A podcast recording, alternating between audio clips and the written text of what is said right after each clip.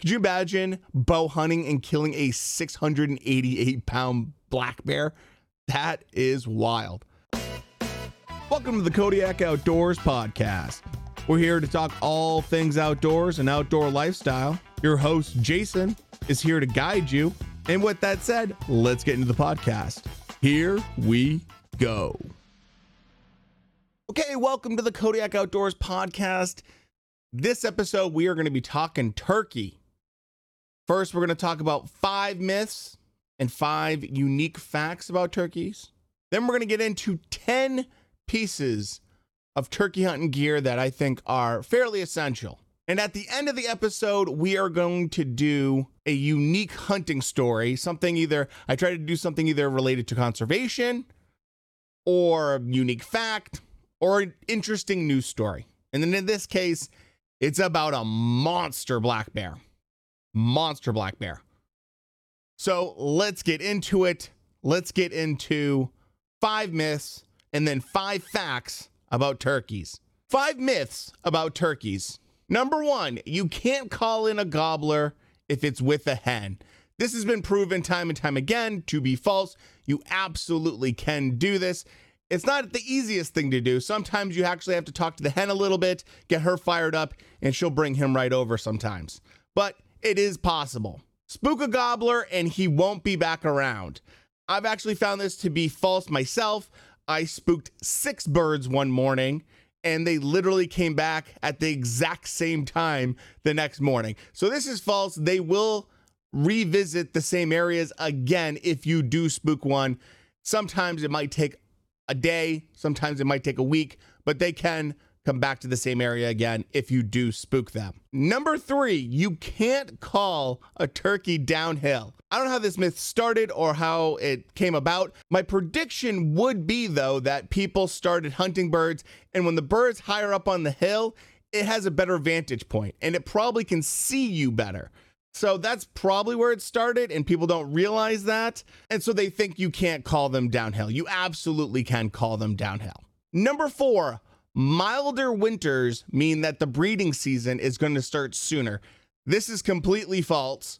Breeding season has nothing to do with actually winter. It has to do with the amount of sunlight and daylight there is throughout the day. As the days get longer and there's more sunlight, that's when hens start getting ready to breed and the season kicks off. It has nothing to do with actually winter. And number five, turkeys get call shy. I've heard this a lot. I would say it's not so much they get call shy, is that they just get a little bit more weary. They will come in completely silent. They might not talk to you, but they will come in to see what's going on. And sometimes it could be the weather. They don't like what's going on weather wise, or maybe they're just not in the mood that morning. That's also a reason, especially late season. I've heard this a lot. People say they're too call shy, they won't come in.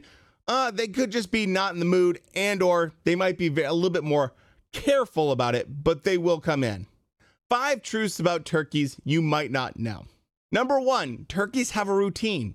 They like to kind of go in the same areas, do the same things in those areas, and then do it throughout the day and repeat. They can sometimes get in a loop where they go to the same areas and look for even the same birds. So, this is something that can happen. Number two, turkeys will roost in the same tree, especially if it's something that they feel very safe in, they've been using a lot. Sometimes turkeys prefer to use the same tree over and over again to roost. Number three, weather definitely can affect how much turkeys call in a day, especially I've noticed if it's foggy, birds really don't like to talk, mostly because their visibility is just absolutely poor. So they can't see what's going on in front of them as much. Makes it a lot easier for predators to come up on them. They do not like talking if it's really foggy. Number four, turkey's eyesight is three times better than a human that has 20/20 vision.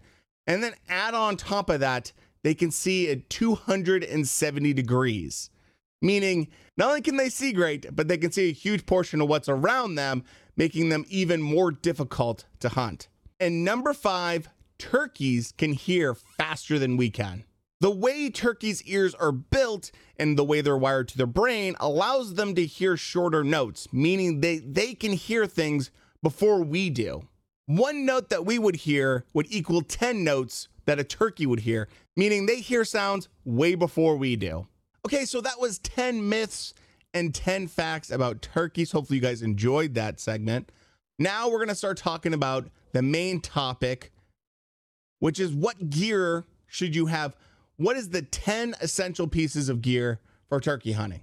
Now, some of these pieces are more essential than others, and I'll kind of point that out as I go through. But these are the 10 items I think that are really great to have for turkey hunting. And the first one, and the number one thing I think we can all agree on, is you're going to need some kind of calls. Now, calls really vary based off of if you want to have a diaphragm call, do you want to have a slate call, do you want to have a box call? There's a large variety of calls out there and a huge difference in price. Honestly, it's based on your skill level and what you're comfortable with. I personally like a slate call. It's not the easiest and it has medium amount of volume, but it's not as quiet and it doesn't take as much skill and I can usually produce the same sound over and over again in a very consistent manner. I really like slate calls. Box calls they're simple, but they are very effective. I know some people feel like, "Oh, I don't I don't need to use that anymore. That's kind of for beginners." Box calls are fantastic. Now, diaphragm calls huge benefit here is hands-free, you can stay in your mouth, super portable, easy to have harder to master. But if you do get really good with the diaphragm call, that's awesome. That's a huge plus. I think that it makes you a more versatile hunter and allows you to have a bigger assortment of different kind of calls to use depending on weather, for instance, or whatever kind of situation you're in. You want to run and gun a little bit more. It's nice to have your hands free and just have a diaphragm call in. Calls, obviously, really big. I'll add on to that shock calls. I feel like shock calls can be very effective in terms of after the early morning, you don't know where the birds are. I do like crow calls. I'm not a huge owl call person, uh, mostly because I have owls in the area I hunt, so they naturally do it for me. But on top of that, I don't like using coyote calls. I don't like that idea. I don't like putting the birds on edge. But if it works for you, that's great. I'm more of a a crow call kind of guy. That's always worked. Now I have seen that it's not as effective out west when I would hunt turkeys as when I would hunt in the east, and that's due to a lot of the birds in my area didn't hear a ton of crows as so much as ravens, which is very different tone, different sound, and they didn't they didn't really get as uh, fired up or respond as much to crow calls as they did raven calls. Number two, it's pretty obvious, but you're to need head to toe camo. And my personal opinion is I think you need some kind of face mask or face covering. I am not a huge fan of painting my face. If you like painting your face, more power to you. Do it up. That's great. You know, if it gets you amped up, it's kind of a ritualistic thing where you like to, you know, paint your face, go for it. I'm not a huge fan of it. I I just I rather just have a face covering. And part of that is a lot of times I would turkey hunt and then go to work. So it just made it a lot easier just to have a face covering than to paint my face. But I do think camo head to toe is obvious, but a face covering, even a cheap bandana that you can wrap around your face, huge difference. It makes me more confident and I just like knowing that I have less visibility. There's less of me that sticks out to turkeys, especially after we just talked about how great their eyesight is. So for me, I would say a face covering is pretty essential. Number three, decoys. Now, decoys, there's a large range of what you can buy in terms of, especially for price, materials, everything else. I am a fan of the soft foam cheap decoys. Why? Because they roll up, they're crazy light, and I can fit them in my bag and I can carry them in, and I don't have to have some big, bulky kind of decoys. Now, if you're hunting on private land, I get it, man. Use use the best quality decoys that you can. That's awesome. I I think that that's you know definitely can't hurt you. If not, it'll help you. But I'm just a fan of the foam, simple ones because I hunt on public land. And if you're ever worried about like, does my decoy look good enough? Yada yada yada. There's tons of videos out there of turkeys running in on just like black trash bags. You know, like it's, I think sometimes we get so amped up when we think about turkey hunting and trying to fool the birds. I've seen people use like inflatable pool toys that are birds and stuff like that as like decoys. It's pretty funny. There's a lot of things out there uh, of people doing similar things to get birds to come in, and it's just like sometimes I think we overthink it and we we tell ourselves we justify to ourselves, you know, we need the most expensive, latest and greatest kind of thing. I, I like to keep it simple. And I would say, you know what, if you're on public land, especially, never hurts to have something that's easy to pack in and pack out. Number four, ammo. And I also included this as a ammo choking gun because I put it all together, right? I, it's a whole package, obviously. First of all, when it comes to shotguns, shoot whatever you got, right? I I shoot 20 gauge, I'll shoot a 12 gauge whatever you have. Doesn't matter, especially if you're going to be shooting birds fairly close. They don't notice the difference and you'll do just fine. When it comes to ammo, I do like using tungsten personally. Part of that is some of the areas I have hunted, they don't want any lead shot. So I switched over to tungsten for that purpose and I've had success with it. Now, in terms of should you use a four, should you use five, six, all that kind of stuff, I like a blend. A blend is always good. I don't go too crazy. Some people spend a lot of money on turkey ammo. Some people go for something that's more affordable. It's more important that you pattern it and you understand what it does in your gun. I think that's a the number one thing. If it doesn't shoot well, if it doesn't pattern well, it doesn't matter how expensive or affordable the ammo is, right?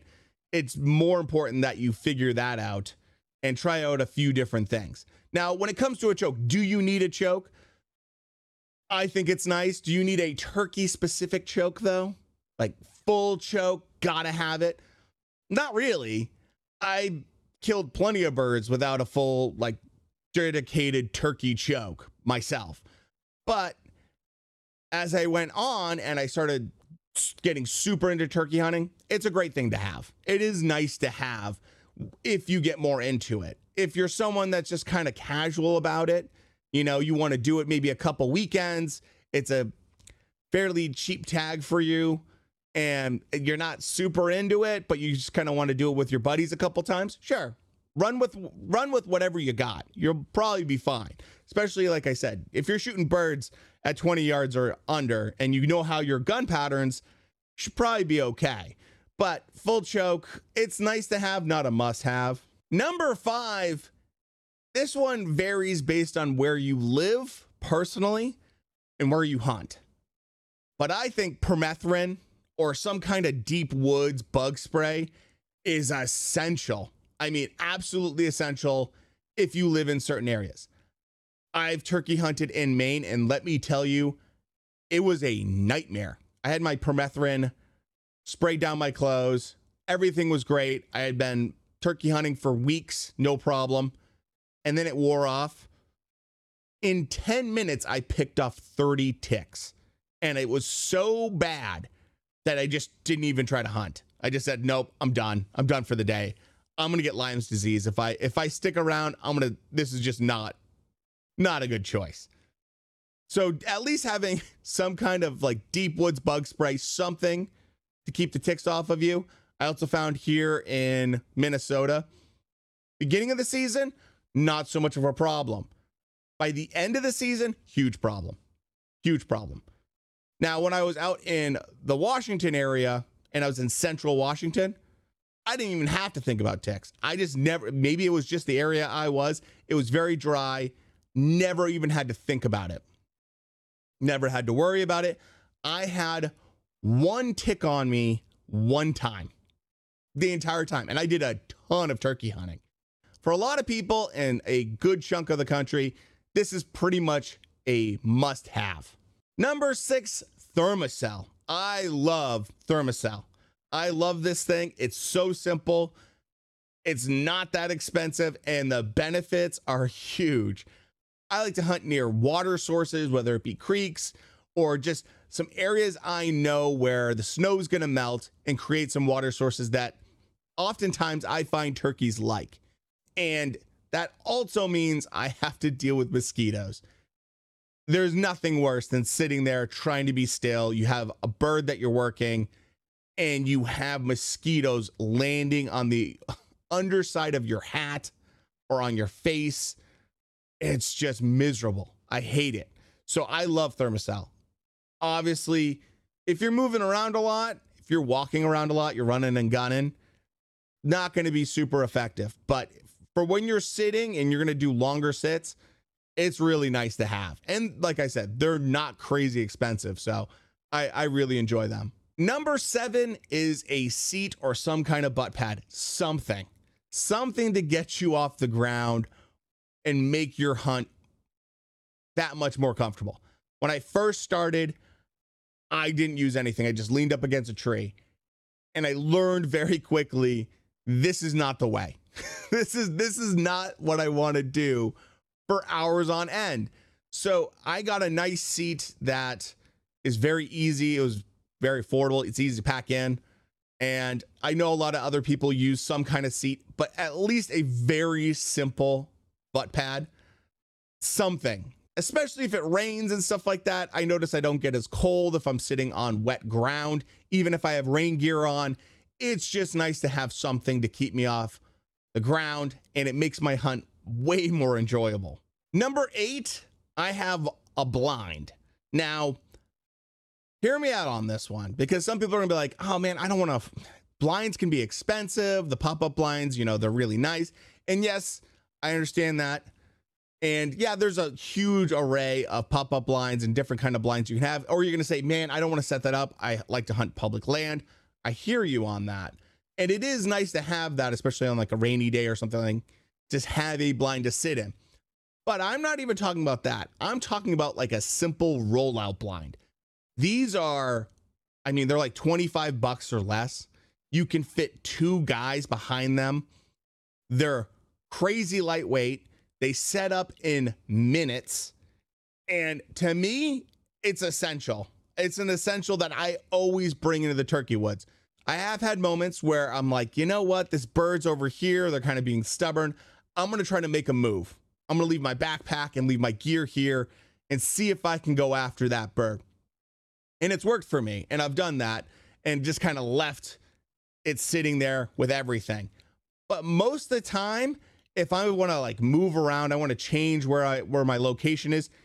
It's so fast and easy with these rollout blinds that I don't have a problem with it. It's so nice. And it's and I've had moments where I've heard birds and I'm trying to work them and I can tell they're coming in and coming in, and coming in, and I have to set up pretty quick.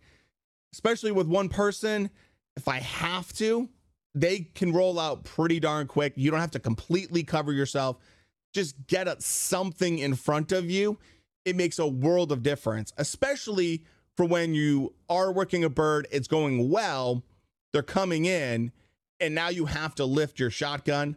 Maybe you're not super skilled with the diaphragm call, so you want to use your hands a little bit more like for a slate call or a box call. It's nice to have that in front of you. It just makes you feel a little bit more comfortable, and it does hide that movement. Regardless, if you do see a bird coming in, basically, there's not a lot of talking you need to do, but for lifting that shotgun, it's super nice to have that setup.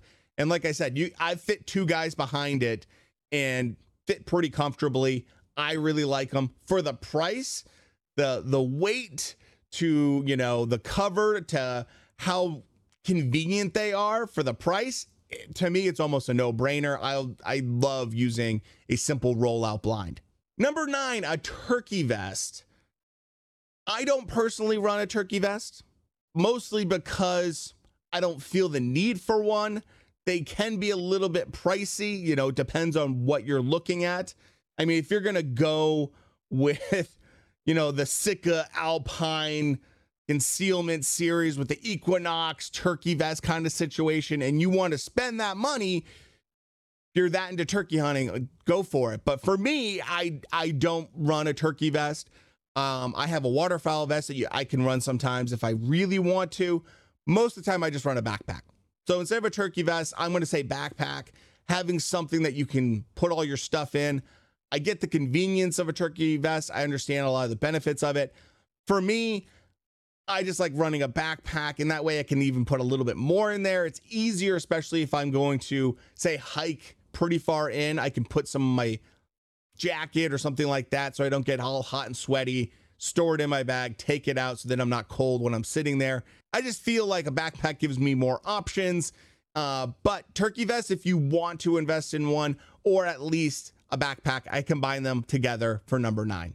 Number 10, and this one is so simple, and I bet you you already have it laying at your house. Bet you don't even have to buy this.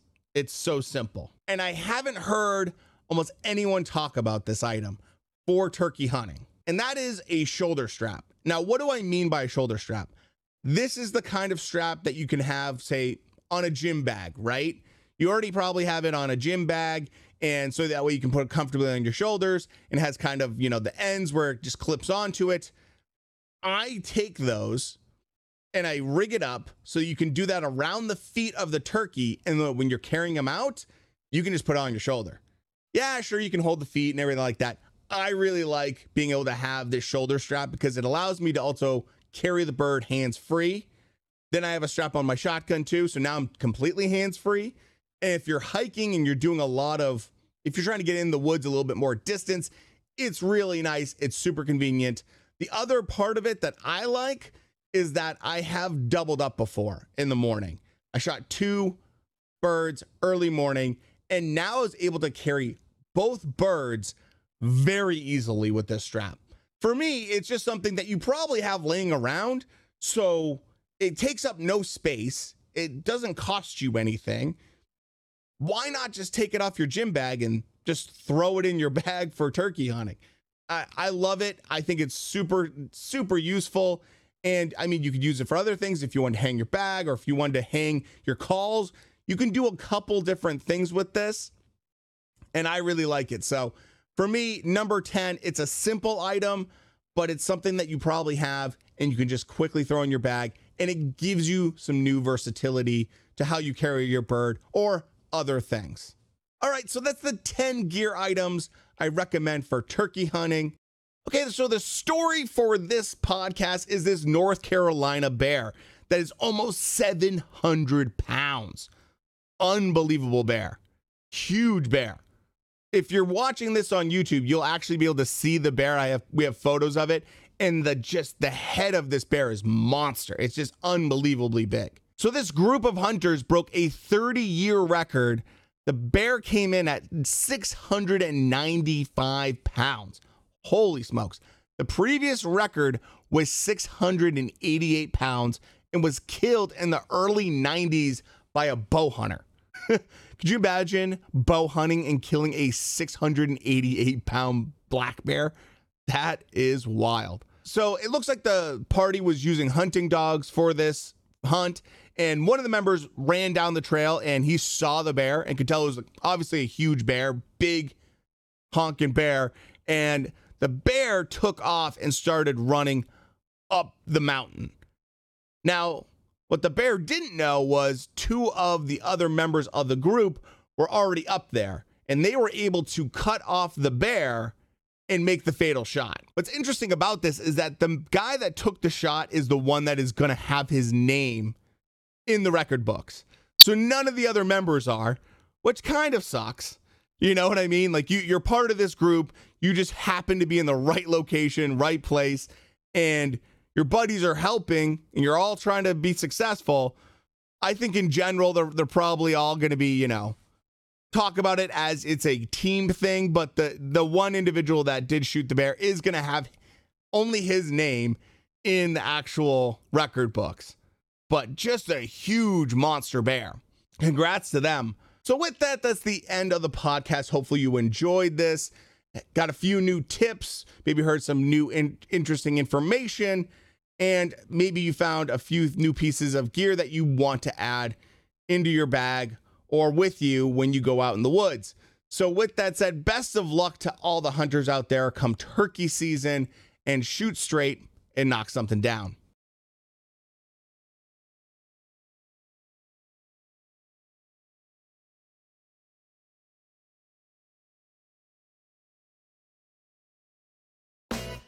So that's the end of the podcast. Hopefully, you enjoyed it. You can watch a video version of the podcast over on YouTube. We have Facebook, Twitter, TikTok, basically all social media under the same name. And as always, shoot straight and knock something down.